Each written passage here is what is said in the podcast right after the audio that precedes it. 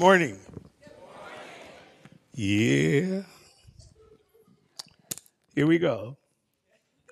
First, I want to thank everybody for whatever it is that you've done to help create the atmosphere, the consciousness through which we will be blessed. I want to thank my guest speaker, the Holy Spirit, who speaks through me. You see, we have a relationship. Whenever I'm standing in this office, this position, I have an understanding that I completely surrender my mind to it. A Course in Miracles helped me to develop this relationship with it. I have no problem of going in and out in exchange of sometimes calling it him. But A Course in Miracles teaches us that it is the manifestation of that expression that we called Jesus that is now expressing in humanity as the voice not of God, but for God. And for all who will welcome it and ask it for help, it gives. But it's not offended by others who don't or won't. So I'm feeling a little funny. Yeah. The topic is giving and receiving are not the same. We're just concluding 4 weeks of a six-week experience on Thursday nights here in our mental equivalence class. Some of you may be present who are in that class by Zoom. And what we're studying is the law of mental equivalence. So this energy is coming out of that because as I bring a message on giving and receiving in the consciousness, this is Thanksgiving season and Thanksgiving week and Thanksgiving celebration, you are benefiting from the 4 weeks that they've experienced and the fifth week that we are about to go into. And you are, if you're in that class, experiencing a preview of Thursday's session on mental equivalent. And the way you benefit is by tapping into that consciousness and leaving here with, which is the goal of today's talk, establishing a new mental equivalent on giving, Thanksgiving, but higher than that, a new mental equivalent of generosity. You leave here changed. And in your practice or a sense of giving, and this is not limited to the church, but just in life in general, you'll have a whole different understanding, well, more than that, meaning behind your giving, no matter what it is that you give or how you give, and this is not limited to money, but whatever it is that you give, the meaning behind it will be changed. And the result of that, the product of that, you'll be blessed beyond measure. You'll be kind of like me.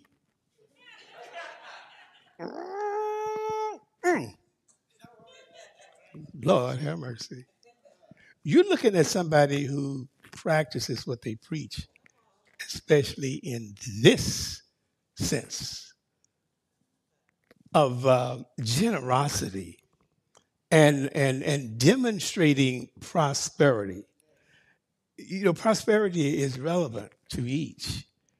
Some person may live in a box like this and this and whatever, don't have a lot of means of stuff, but they're prosperous, happy, at peace. That's what I mean. At my level of mental equivalency, at my level of living, I'm all right. But there's a reason behind it, and it's what I'm talking about. It is because of what I do, not just what I say and teach. I do what I teach. Now, I am not a tither, but I teach tithing. That's not duplicity. That's not hypocritical. That's whatever. But tithing to me, became once when I was a child, that thing. But when I was no longer a child, I could look back and see that tithing was good for me because it was a training wheels. Well, I took off them doggone training wheels, and I don't keep track of what I give, not only to God, but just life in general. And as a result, that's the way it comes back. You know, that's the way it comes back. I want you to leave with that feeling. Even if you are already a tither and you give beyond that, I'm talking to you, because I want to help you to expand your cup in which you receive back from a new level of understanding. A Course in Miracles teaches that there are 10 characteristics of God's teachers. I'm not going to go through any of them in detail. I just want to tell you about the two of them that this lesson is based on. The first characteristic of God's teachers is trust. And the seventh one is generosity.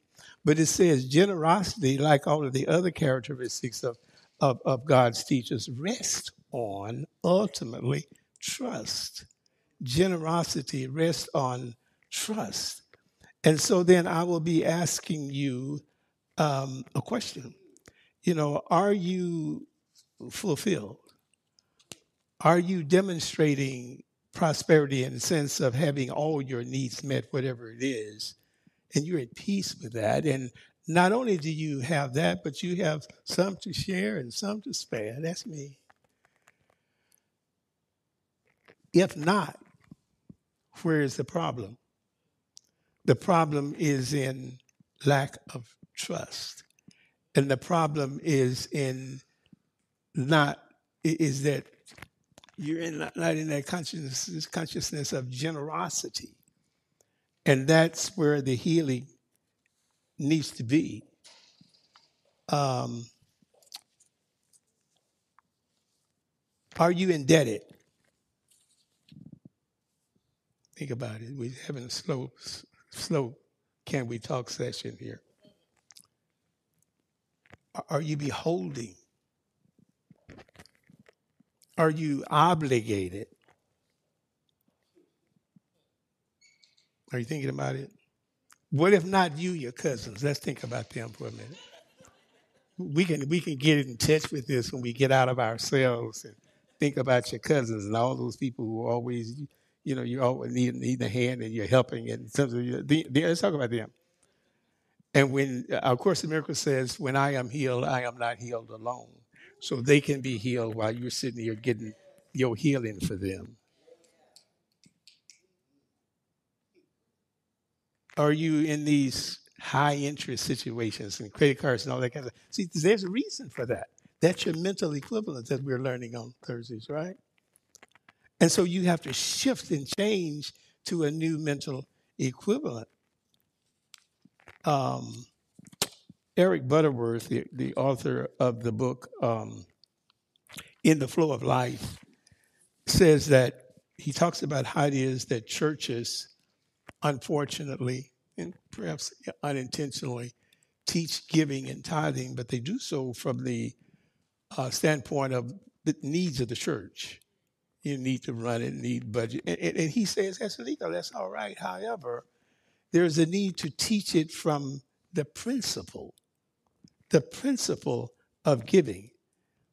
And that causes a shift in the consciousness of the people. I'm going to that's my teaching here. It's not what the church needs at all. It's what you need and why you need to give, not just money.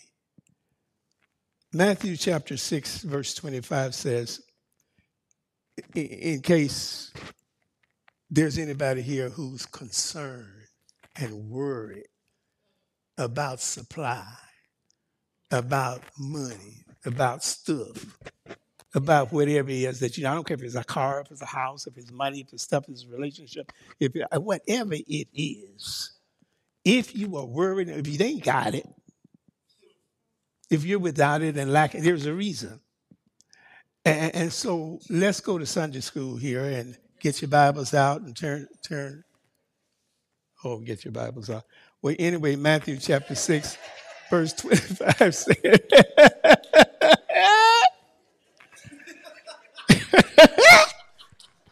yeah, it says, therefore I say unto you, take no thought. It means chill out. Don't worry. But you know, if you're not a giver, you can't practice this. If you're out of integrity, and this is not with God, first with yourself, you know what you're doing wrong. You know what you're not doing. You know. And this is where the block flow. The title of Eric Butterworth's book is The Flow of Life, In the Flow of Life. See, you're out of the flow of life when you're not in integrity with your own spirit. Therefore, I say unto you, take no thought for your life, what you shall eat or what you shall drink, nor yet for your body, what you shall put on. Behold, the fowls of the air, for they sow not, neither do they reap. They don't work for stuff. They don't save, hoard, gather into barns. Yet your Father feeds them. Are you not much better than they? You're much better than they. And look what he does for them. But you know what the difference is between them and me? I ain't talking about you. Is that they don't think. See, we can think. And that's where our problem is. You know, we can think. We can think. And so that's why we were talking about mental equivalence. That you need to think and change your thinking. But see, what we don't realize that this change in thinking, we want to do it by meditation. We want it to be about prayer. We need to do it by sitting in silence. And we want to need to by putting on our robes. Putting on our robes and our badges, and putting our credentials on the wall, then no. This is an action thing. It's by what you do. It's what you do. It's what you are doing. Okay. Your clock up there, somebody messes with it when you're talking. It goes.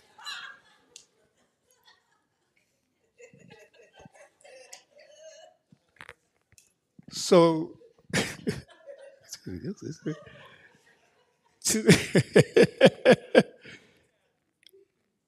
so how do you receive and how do you accept? It's what we're talking about. How do you receive and how do you accept? And it's by consciousness. It's by a mental state of being. It's by a mental state of mind. And that mental state of mind is a state of gratitude. I live in and from a state of gratitude, but I have worked on it. I have built it. And I'm talking to people here who are like me in that same place, but our meaning behind it could be a little different. And our expectations behind it could be a little different. And our understanding behind it is what I'm coming to talk about. And what this gratitude itself is recognition and appreciation. gratitude is. Gratitude is not just a little simple word just to fill in to make a sentence complete. You know, it is in itself gratitude. Gratitude is active, not just a word. It is active. Gratitude is recognition, and gratitude is acceptance. But the way it is processed is through giving. And so there's a little nuance here that you want to look for. We say this stuff is caught, not taught. This stuff is caught. By the way, you see me turn these pages because I had written my outline line up. This is the third time. The first two times were at Sister's house yesterday and last night. And the third time is in the back room. I was in there rewriting it. Woo! Gratitude, come on, let's get into understanding what gratitude is. Gratitude is more, it's a feeling, it's an attitude, but it comes with action. It is demonstrated. It's doing something, and it's, you know, there's a tangible part. There's an outer expression that matches, corresponds to the inner.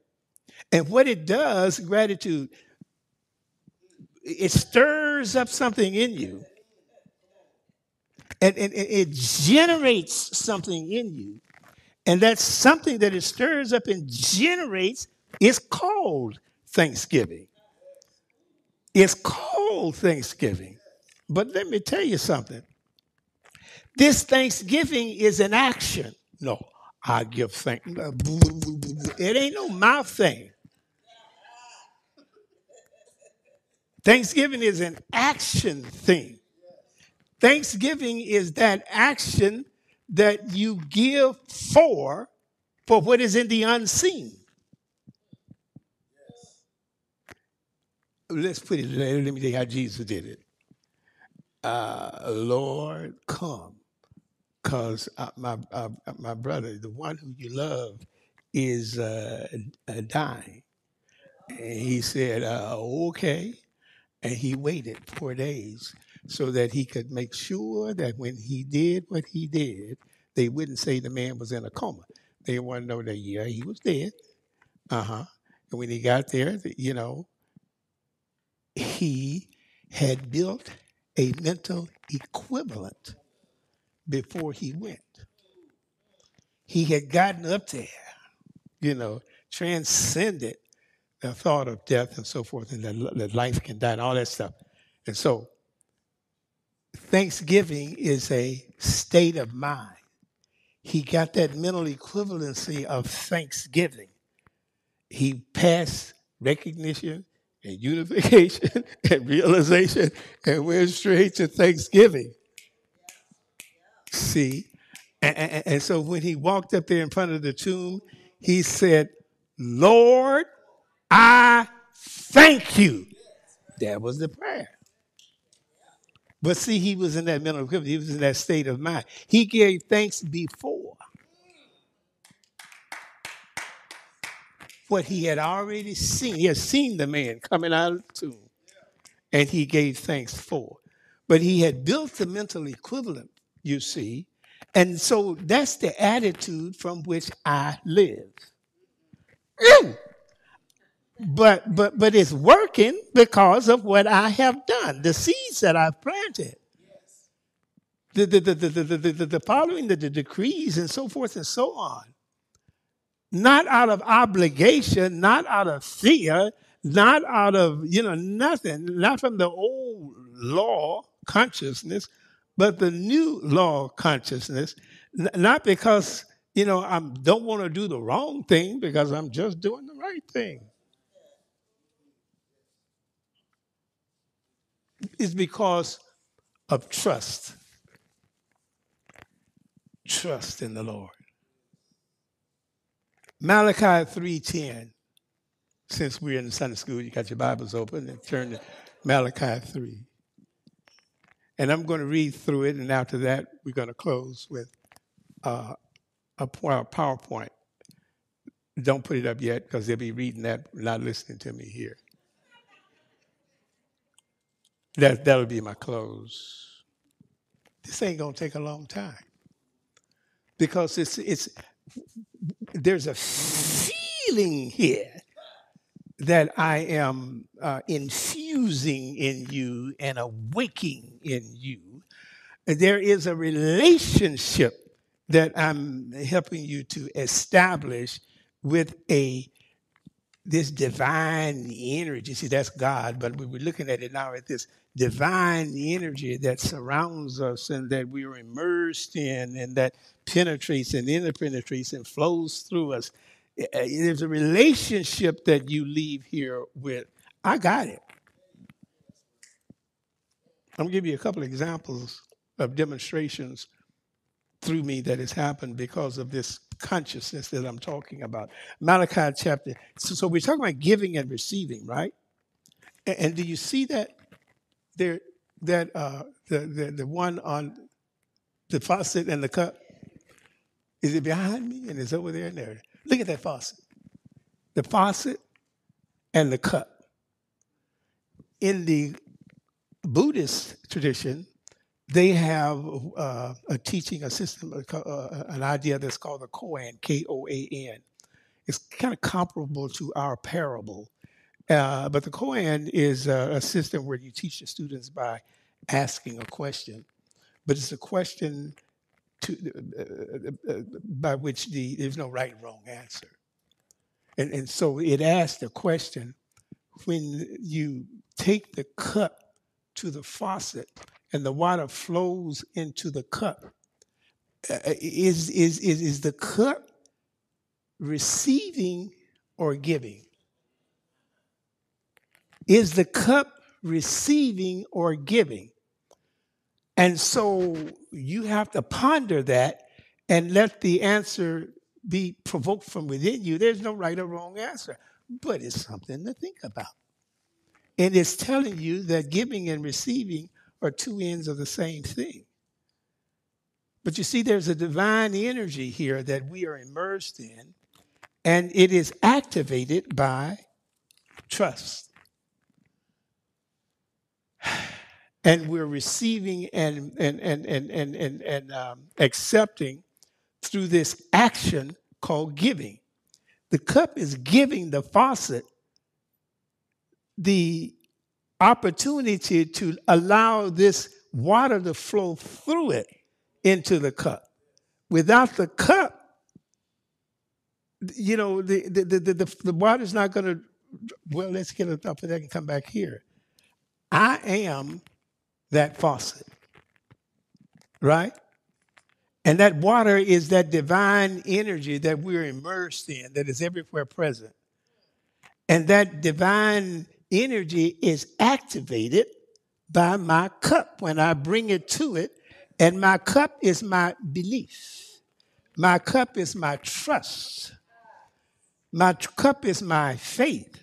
Now, how big is my cup is going to determine of how much I'm receiving and how big is it, how much trust do I have, how much faith do I have. But you see, something can constrict that trust and that faith, and that's by what I'm not doing, and that's the giving.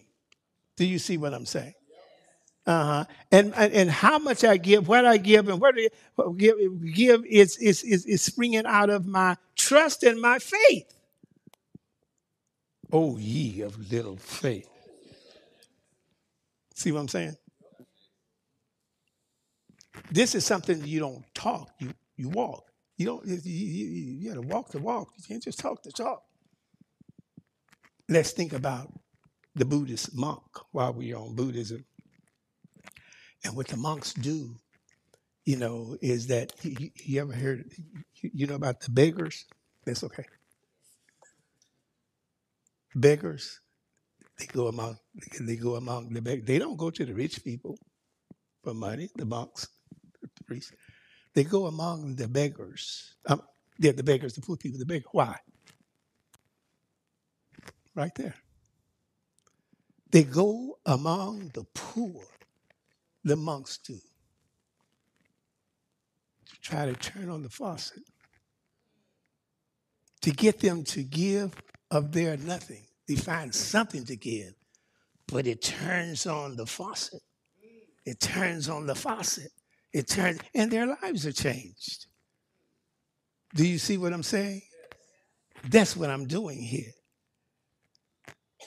They are not returning. They're not returning, the beggars are not returning from which is being given them. They don't feel they have anything to give. They don't know how to give. The flow is blocked. Malachi 3:10 puts it this way. Ever since the time of your ancestors, you have turned away from my decrees and have not kept them.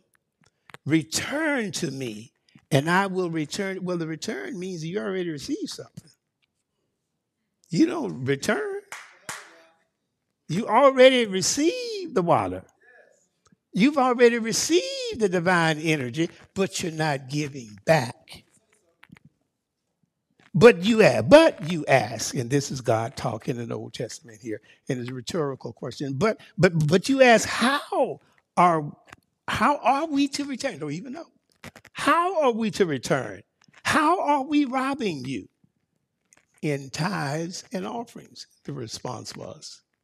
You are under a curse. A curse simply means that you are restricting the flow. You are restricting the flow. I can't give you what I want to give you because you're blocking the flow. You got unclaimed property up here. So he said, in my Father's house are many mansions. There are many rooms. You got rooms of cars and houses and relationships and food and supply and all of that, but I can't flow into you because you're restricting the flow. That's what robbing means in tithes and offerings. Test me in this, it says, and see. That's what I did when I first came into this teaching. I heard about this. I said, let me test it and see. But see, where I was a part of a big church congregation there, Guardian Church in Los Angeles, where it was happening in the 80s.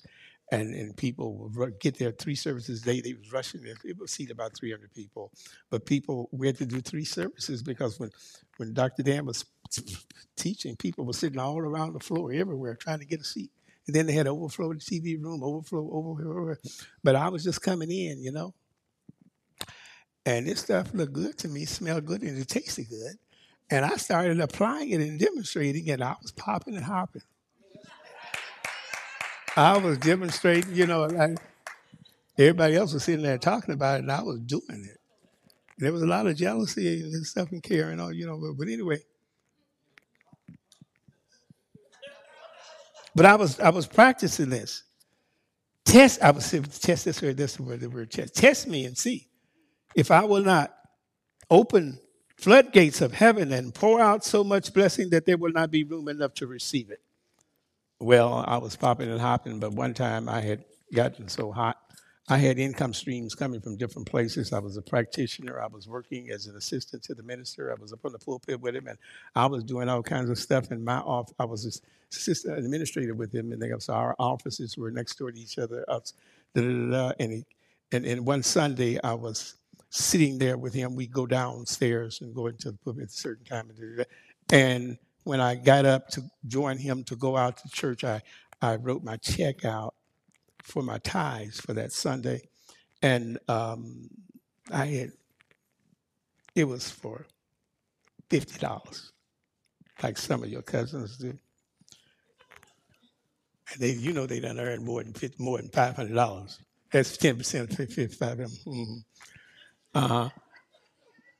But not $5,000 for the month, but for that period, for that time for me to write on the tithe of current just received should have been $500. But I wrote a check for $50. So I got up. As soon as I got up, something hit me. I felt convicted because of what I know. I was out of integrity with my own. See, God wasn't doing nothing to me. It was my own consciousness. And I said, oh, Lord. So I sit down, and I prayed this prayer. I said, Lord, make me a cheerful giver. That's all I said. Now, that's 30 years ago, but I remember it.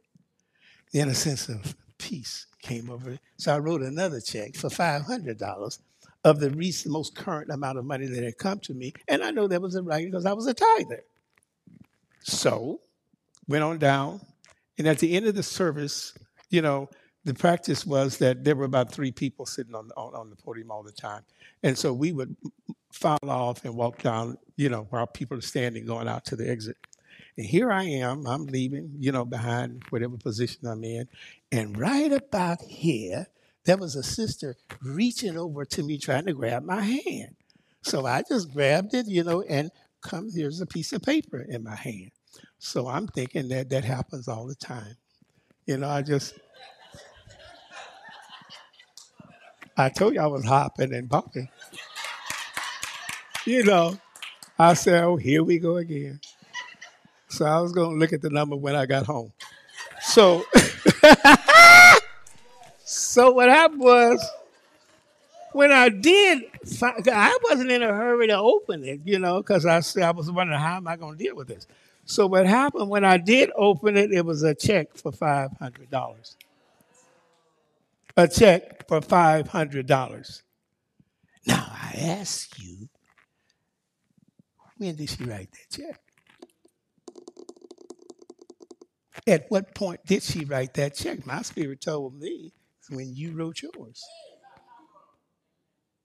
Do you hear what I'm saying? So we can withhold. You rob. How have you robbed me? In tithes and offerings. So you rob yourself. You rob yourself. So when you give, do you give wherever you give? Not the church, only the church. But if you give it to other people, are you giving out of some sense of wanting something back? No. You can't do that. In kind, I give you this, I'm expecting that. No.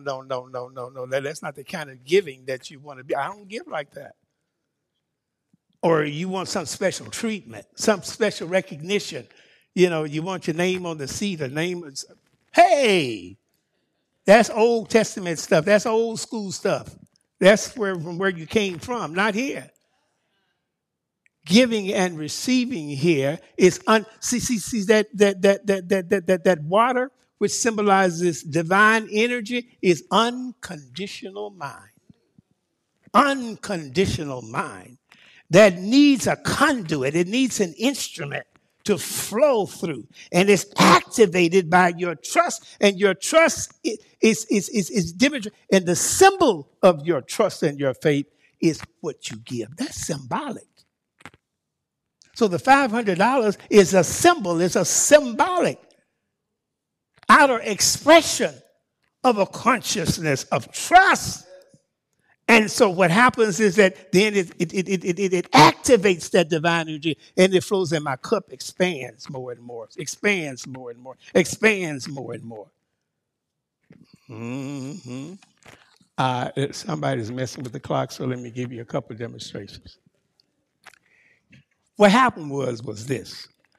I think it's just I don't know the years. I'm somewhere around 1990, 91, 92, 98. I was living in Oakland. I had just served as my relationship with East Bay Church of Religious Science. I had accepted their request that I be a minister of the church for a year. They wanted me for a minister, but my cloth wasn't allowed to be a minister of a church.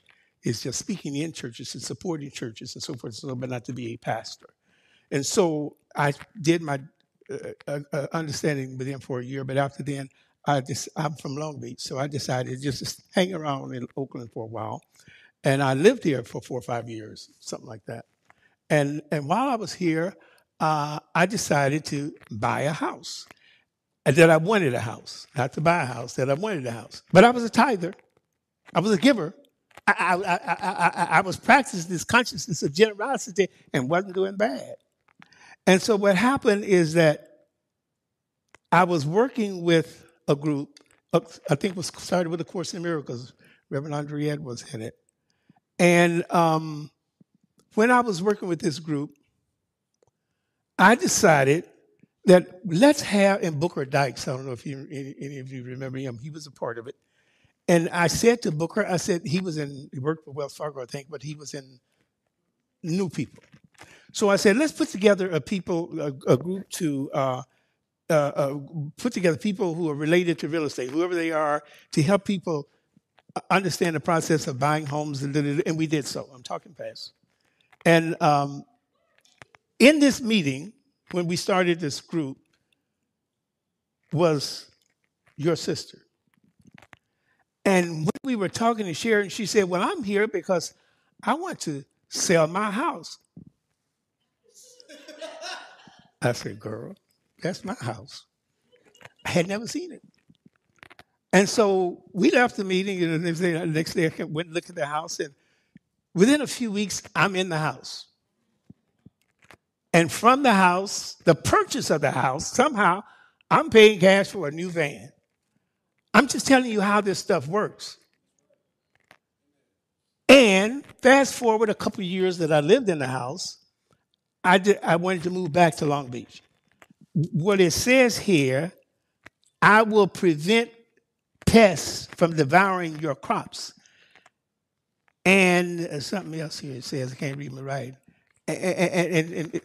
and stuff. You know, it gives you protection. So this is what tithing and offering will do. Let's put it this way. When you have insurance, right, on your car and your house and whatever, and when you haven't paid your insurance or you've never gotten it or whatever, you're always in fear and trepidation, and you're careful, you know, and you're looking over your shoulders because you don't have insurance.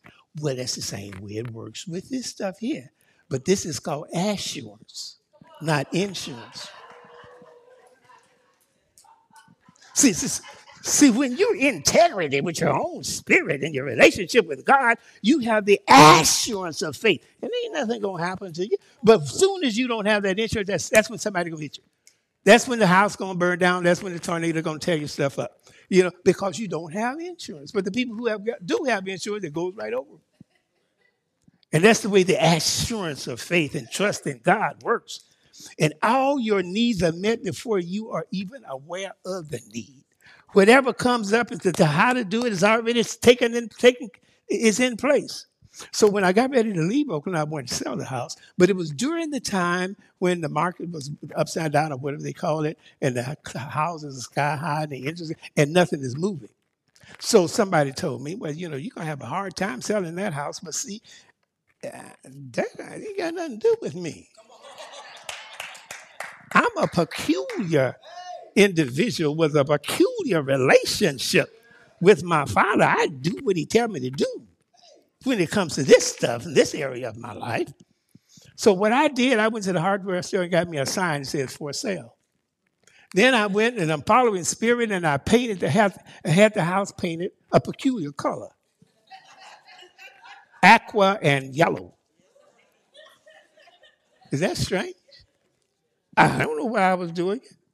But then I did a little groundwork, a landscape, and put rocks and stuff there. And here I am in the middle of putting a sign on the door. When houses are not moving, a man drives up and gets out of the car, comes in. He said, I can sell this house in a week. And I started laughing. He started laughing. That's called the holy laughter. I started laughing. He started laughing. And in a few days, the man brought somebody to buy the house.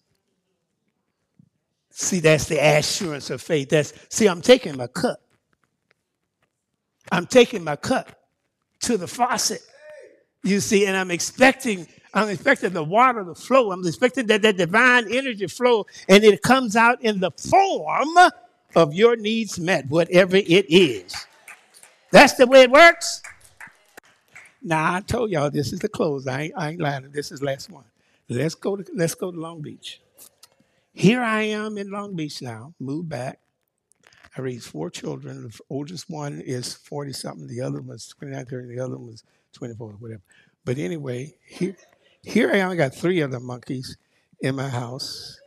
And my grandma, my mother is sick now, and she needs to be taken care of.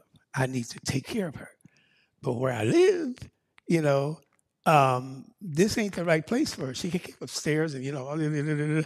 So I wanted a house. The three houses that I've owned, I've never gone looking for one of them. They come to me. And everything else. So here's what happened. What happened was, I get a call from Pat Penny. I'm saying this because we're on Zoom and some of the people back home are looking at this. And they've heard this story over and they go, oh, here he go again, telling that story again. Yeah, I'm telling it again, y'all. So what happened was, what did she do? I get a call from Pat. Pat, so she was a ranking real estate person in the Baldwin Hills View Park area of Los Angeles. And she didn't service Long Beach that way. And she called, she said, Amon, I want you to go look at this house, write this address down. So I write the address down. And I go look at the house, because she knew that my mother was going to join me. And I didn't think the house would be large enough for all of us. But I went on in anyway. The lot was under there. But when I got to the tract, my niece lived in the cul-de-sac around, right in the same tract where my niece lived. My mother and her were like this. And she was the one who supported me with my mother. Yes. See how God set that thing up? Yes. She was the one who supported me with my mother. Here God done planted a house. Right? So I go in the house and magnificent. I mean, it was big enough for everybody got a room. You get a room, you get a room, you get a room. And the house was owned by a couple, young couple, who had gone in and upgrade. All the upgrades are done. He had contracted cancer and left fast, but she wanted to get out of that house in a hurry. So I moved into the house. Pat said, go ahead and move in. The house had not closed escrow. I said, I called her husband. I said, Roland, Pat, he said, Pat's crazy. Go ahead. She knows what she's doing. Moved into the house. And so what happened was, I'm in the house, right? I asked Pat, I'm in the house. She never said anything about no money. Pat, how much money are you going to? She said, did I ask you anything about money? Do you hear what I'm saying? Mental equivalent. That's what we're talking about, mental equivalent. And we're talking about, but it's because I live from a consciousness of generosity. I give and I don't tithe. I don't be keeping track of what I'm giving God, because I don't want God to be keeping track of what he's giving me. Do you hear what I'm saying? And the church is not the only thing that I give to. You know, I'm looking for opportunities. I'm always in an expression of giving and giving and giving and giving. When I moved into the house, the interest rate, I think, was something like 7%, but it was upside down. It was another of those periods where houses are not being sold and interest rates are high like it is now. You know, these cycles. And when I got into the house was $2,300 at that time, which was 15, 20 years ago. Like now, it was a lot of money, but it was more money then than it is now. You know how it goes. And so what happened was, now I got four kids. I got my mother. I got